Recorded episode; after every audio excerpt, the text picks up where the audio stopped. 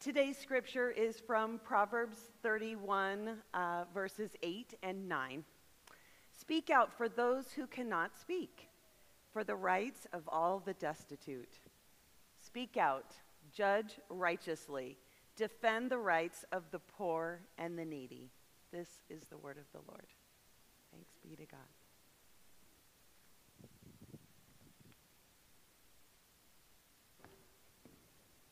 All right, good morning, John Knox Church. Whether you are here in this room right now or whether I'm talking to you online, it is so good to be back with you. I was here in March, but I was actually remote and pre recorded, kind of hermetically sealed away from the congregation. So it's great to see you exist. You're real breathing people. It's great to be with you. And wow, what, what a great thing that this uh, that I ended up here on the Sunday of Vacation Bible Camp I was listening to the theme, I was singing some of these songs, and I was thinking, there really couldn't be better convergence between what VBC was doing this last week and this passage that Jimmy assigned to me. So I'm really excited about that. Um, some of you may know Jimmy and I um, go way back to our time on the staff together of North Creek Presbyterian Church, which is up in Mill Creek um, outside of Everett and he was our youth director when I was pastor back there 2013, 14, 15. So it's really great to be back with you again. Even better, given the reason that um, Jimmy called me up, and that is the birth of their baby. I'm so excited for Jimmy, Andrea, and for Rory as they welcome Greer Lillian into the world. And if I have it right, this is the 18th day of life. So uh, that's, that's great.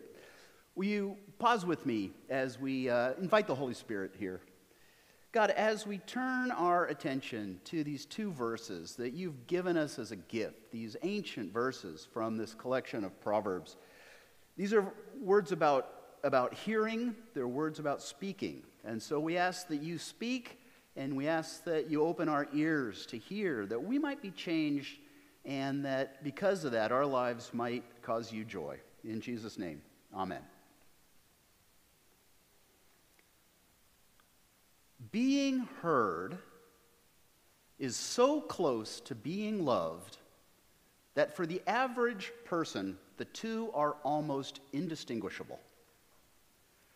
That is how Fuller Seminary counseling professor David Augsburger puts it in a book called Caring Enough to Hear and Be Heard. And I want to say it again. Here's what he says Being heard is so close to being loved that for the average person, the two are almost indistinguishable.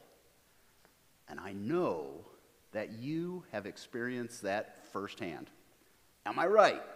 You have experienced many times in your life what it feels like to really be heard. And it is awesome. But it even gets better because it is possible to pay that feeling forward to somebody else. Each one of you, no matter how young or old, no matter where you live, no matter what you do during your day, each one of you has this enormous power of this gift of making someone feel loved by making sure that they feel heard. And this morning, these two verses, these two verses which wrap up this summer series, Smart Life, this series on the book of Proverbs, these two verses challenge us to think about how we allocate that gift, how we allocate it in a way that matches the very heart of God. So, for the last few weeks, I've been trying to come up with that perfect metaphor. This is what preachers do that perfect metaphor that would make sense out of these two verses from the book of Proverbs. And then it hit me that the perfect metaphor would be right here in this room this morning. It would be right under the nimble fingers of Kirk Chamineau, who's right back there. You probably know Kirk along with Glenn and David. They are the AV team, the capable AV team that week in and week out makes sure that this service, um, you can hear it, that it goes out online. And we pastors have always been grateful for sound techs and for AV teams, but it's grown over the last few years, especially as uh, contemporary worship music has grown, and then especially this last year as we've all gone online and we have been completely dependent on the sound guys. So I want to say thanks to all three of you, especially thanks, Kirk. Um, but what I'm really interested in this morning is that incredibly complicated device on which Kirk's fingers are dancing at this very moment. It is a Soundcraft 46 channel sound mixer. It is an impressive piece of equipment. If you've never gone back there and looked at it, it is gigantic. And most of you know how this works. If you have more than one source of sound, now that could be a microphone, it could be a, a guitar, an instrument that is plugged in. Once you have more than one source of sound, sound guys like to call this more than one signal somebody has to be there to curate the mix and the blend. And uh, how it works is each one of these signals goes into the soundboard. Could plug in 46 of them, and each one of those channels has a column, and they have all of these little knobs that you can fine tune it. But the most important one is the big sliders that are at the bottom. And every one of those 46 channels has a slider, and that's how you mix the sound. That's how you blend the various inputs. And as I think about it, I figure sound techs really have two goals in life. One is to make sure that each voice or instrument is heard, and the second is to make sure that they are heard at appropriate levels so that one of the signals doesn't awkwardly dominate over the others. And sound guys live in pursuit of this elusive um, goal, this elusive goal of the perfect mix. So that soundboard this morning is going to be our metaphor. And invite, I invite you to use that idea of the soundboard as we think together about these two verses at the end of the book of Proverbs. This is chapter 31, 8 and 9. If you were here last week, Erin Grayson took 31, 1 through 7, and she called it Mother Knows Best. These are the following two verses, part of this series called Smart Life. And if you've been with us, you know that we've been going through the book of Proverbs, which is this collection from the sages of ancient Israel, collection of aphorisms, of advice of what it means to live well day by day, what it means to live as God intends for us to live. So we get up to the very last chapter here. He has one last word to say. And what does this ancient sage choose to talk about? He chooses to talk about a soundboard. Okay, well, at least metaphorically does. And that's the case that I'm trying to make. Because what I think the sage who wrote these two verses is telling us is that each one of you in your life, in your family, in your neighborhood, in this city, even in our nation, you have a role in setting the levels. You have a role in pursuing that perfect audio mix not unlike Kirk does week in and week out. And this is important because while here in the sanctuary of John Knox Church, the sound is always perfectly blended, if you go out there into the world, it's just not the case. To put this in theological terms, Part of the wreckage of the fall, part of the cost of sin in the world, is that the sliders of the world's soundboard are out of balance. Some voices are amplified far beyond what they should be, and others are not heard at all. Now, sometimes this is intentional. Some people set out to silence others out of callousness or out of bigotry, but increasing amounts of social science evidence suggests that most of the time this happens for reasons that are completely subconscious, that are entirely unintentional. Each one of us has this internal soundboard. We have this mental control panel that determines any given day who we are going to listen to, who, whose voice we are going to attend to, which people's voices in our lives really matter. And for as useful as that internal soundboard is most of the time, it also has a sneaky way of setting those sliders on some of those channels too high and on some of those channels too low without us ever even being aware of it. Social scientists have a phrase for this. They call it unconscious or maybe implicit bias.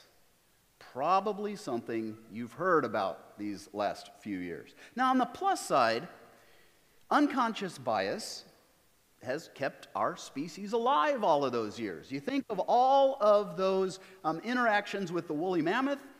You had to figure out who to listen to as far as you know how to throw the spear and how to save your life. And so, um, unconscious bias, knowing who to listen to, who is the expert, um, probably kept our species alive. But it also has a minus sign. And that is that here we are in contemporary times, and we seem to have ended up with internal soundboards that don't always provide us that perfect mix. Our soundboards miss certain voices, and uh, they distort certain voices as far as which voice to listen to, which people in our lives um, should, we should attend to, who should we heed. Probably you have heard some of these social science experiments that reveal just how out of balance our internal soundboards tend to get. And it's in some surprising and kind of unsettling ways. For instance, in one of these experiments, a group of successful venture capitalists were given identical business proposals. And they were identical except for one thing they changed the name of the one proposing it. And some of them were names that, were, that seemed to be um, Anglo names, and some of them were apparently um, racial ethnic minorities. And then they asked the venture capitalists to rate the likelihood of success. Well, you probably see where this is going. Again and again, these venture capitalists indicated that they would fund the proposals that had Anglo sounding names on them but they would not. They would turn down the one with foreign names. Now, I'm not saying that these venture capitalists are explicitly racist, but somehow that internal soundboard was out of whack. And the slider on the channel that said uh, listening to ethnic minorities was somehow turned way down without them even knowing it. There was another Harvard study in which they analyzed hours and hours of business meetings. And many of you um, have to suffer through business meetings. The last year, you've had to do it online, on Zoom.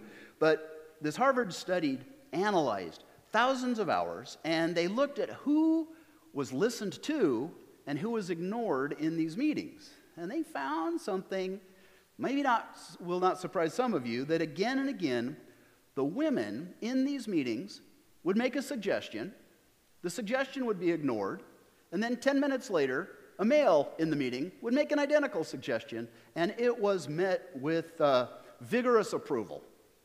Ever experienced that? There's even a name for this, apparently. It's called hepeating. It's like the word repeating, but it's with he, hepeating. Some of you have probably been hepeated in various uh, contexts. No wonder that another study found that women speak, they speak up only a third as much in business meetings as men do. There's another study of doctors, a huge study of doctors in the United States. These are well meaning, caring doctors, but the, the conclusion was that these doctors, on average, spend significantly less time listening to patients who are of non white background. They spend more time listening to their Anglo patients than they do to other patients. Maybe this explains another puzzling statistic is that on average, doctors prescribe less pain medicine for identical injuries of their um, ethnic minority patients. Finally, there was a study of uh, people who were led to believe that they were serving on a jur- jury, and they were given identical testimony except the testimony was given by people of different genders and people of different ethnicities. And here again, repeatedly, the jurors were more likely to give credence to the testimony of white males. Now, if you're squirming a little bit, I get it. I do not like to hear these kinds of studies. None of us want to. None of us want to admit it. We all want to believe that we are fair, that we are good hearted, and I think we are. We are good people. We do our best. But it's hard not to come to the conclusion that we have this internal soundboard on which we listen better, we listen more carefully to some voices rather than others. Or to put it in another way, as individuals, in our families, as a society, the levels can be out of balance without us even knowing it. We can be unaware of our selective hearing we start each day with our soundboard set so that we heed some voices more than others. And there's nothing wrong with the voices that we are hearing, it's just that we are all the poorer for not hearing the entire band. Well, the secular world is starting to figure this out. They have seen the piles of empirical evidence that organizations make better decisions have better outcomes, make more profit when a larger variety of voices can be heard. There's a Harvard Business School study that meetings that feature inclusive decision making make better decisions 80% of the time, and they make those decisions in half of the overall meeting time. It'd be great to have half the amount of meetings, wouldn't it? There's a 2015 McKinsey report and they studied a whole bunch of companies, and those that were in the top quartile of gender and ethnic diversity in their management made 21 and 35% respectively. They were more likely to make returns above the industry mean, to make profits above the industry mean. Finally, the bank, Credit Suisse, um, looked at a whole bunch of Fortune 500 companies and found that those with at least one female board member yielded higher net income growth and higher return on equity than those without. But you know what? Like most really good ideas, this idea of resetting the balance of our internal soundboard was not originally a secular idea at all. I mean, here it is, right at the end of this collection of 3,000 year old proverbs in the middle of the Old Testament. And there's a reason for that. And the reason is that resetting the world's soundboard is a project that is close to the heart of God because listening is close to the heart of God. It is who God is, it's what God does. The God who in the garden went looking for the first couple, for Adam and Eve, and said, Adam and Eve, where are you? I'm listening. The God who, who says in Exodus that I have heard the cries of my people coming up from slavery in Egypt. The God who over and over invites us to converse with him in prayer, not because he needs the information that we're giving him, but because listening is the heart of love, and God loves us. The God whose eternal Son, Scripture calls the Logos, which means the self expression, the speech.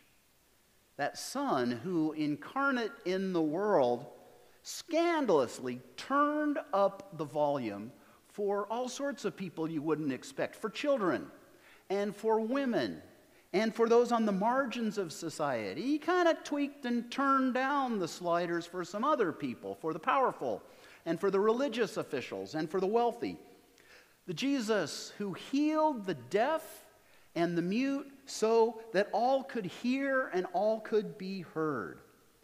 The God whose Holy Spirit John nicknames the Paraclete, which means the advocate, which literally means speaking for someone. And revealed and gave this gift of the Spirit at Pentecost in a miracle, where the miracle was being able to listen and understand the languages that you don't even know. Again and again, Scripture tells us of a God who continually endeavors to hear his creatures' voices and who created us with this craving to be heard. So, it's not at all surprising that here, at the culmination of the book of Proverbs, here is God about the task of resetting the levels of the world's soundboard and deputizing us to be a part of that project. And so here in verse 8, starts out, says this twice, he says, Speak out. Speak out. Literally, the Hebrew says, Open your mouth. Speak out for whom? Well, for those who cannot be heard. Speak out for those whose voices the world drowns out and ignores. Speak on their behalf. Advocate for them. Speak for their rights um, our translation says, speak for the rights of the destitute. It's interesting, that word destitute, literally in Hebrew, is the children of change. Those in the world who are vulnerable to the turmoil and the vicissitudes of the economy and of modern life. And then, in verse 9, says it again speak out, open your mouth, advocate. And then in verse 9, the sage follows it with three words that are all over the Old Testament, all over Scripture. Says, first, seek justice. Justice for those who are silenced. Second, pursue God's righteousness for them. And third, defend the rights of those who are routinely ignored. And finally, this ancient Israelite sage zeroes in on one group who over and over again, generation after generation, tend to be the ones most silenced by the world's soundboard. In Hebrew, it's the ani and the ebyon, the poor and the needy. The ani and the ebyon.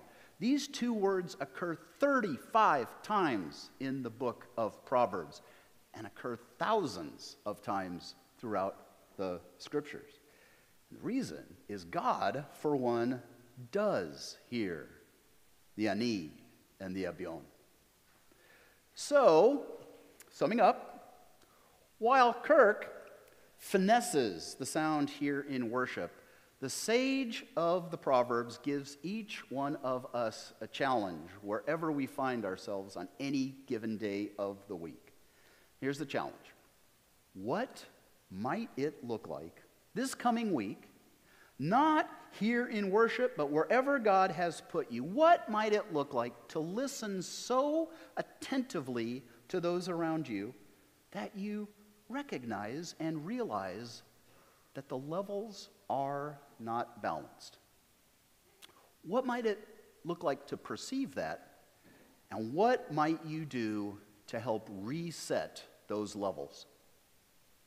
Could be in your own family, your immediate or extended family. Is there someone whose voice always gets drowned out? Speak out for them, Proverbs says. Reset the levels. Maybe it's in your neighborhood. Is there someone living near you? Maybe they live alone. Maybe they're from a different cultural background. Someone who never has that experience of being heard.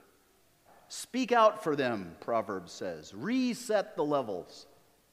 Maybe it's in our city. Maybe um, you encounter and interact with people from maybe a certain group or a certain population, uh, homeless person, maybe an immigrant, someone whose voice never seems to register. Speak out for them, says Proverbs. Reset the levels. Or as our nation continues to awkwardly and painfully struggle through some long overdue conversations about how the levels have been set on our national soundboard, prayerfully, prayerfully ask God to show you whose slider has been turned down. Speak out, says Proverbs. Reset the levels. I was singing along with you to the, um, the VBC songs this morning, and one of these songs is like, this is perfect. This is probably all that needs to be said with this chorus We are brave enough to listen and tell the truth. We're brave enough to listen to those whose voices are turned down, and we are brave enough to tell the truth, to speak out on their behalf. Not to be fashionable, not to be politically correct, but because listening and advocating and speaking for is close to the heart of God.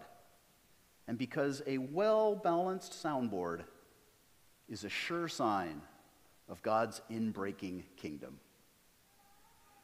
Will you pray with me?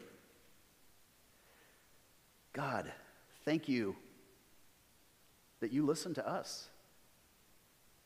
That that experience of being heard is the experience of being loved, and it astonishes us over and over again that you listen to us. God, help us to pay that forward this week.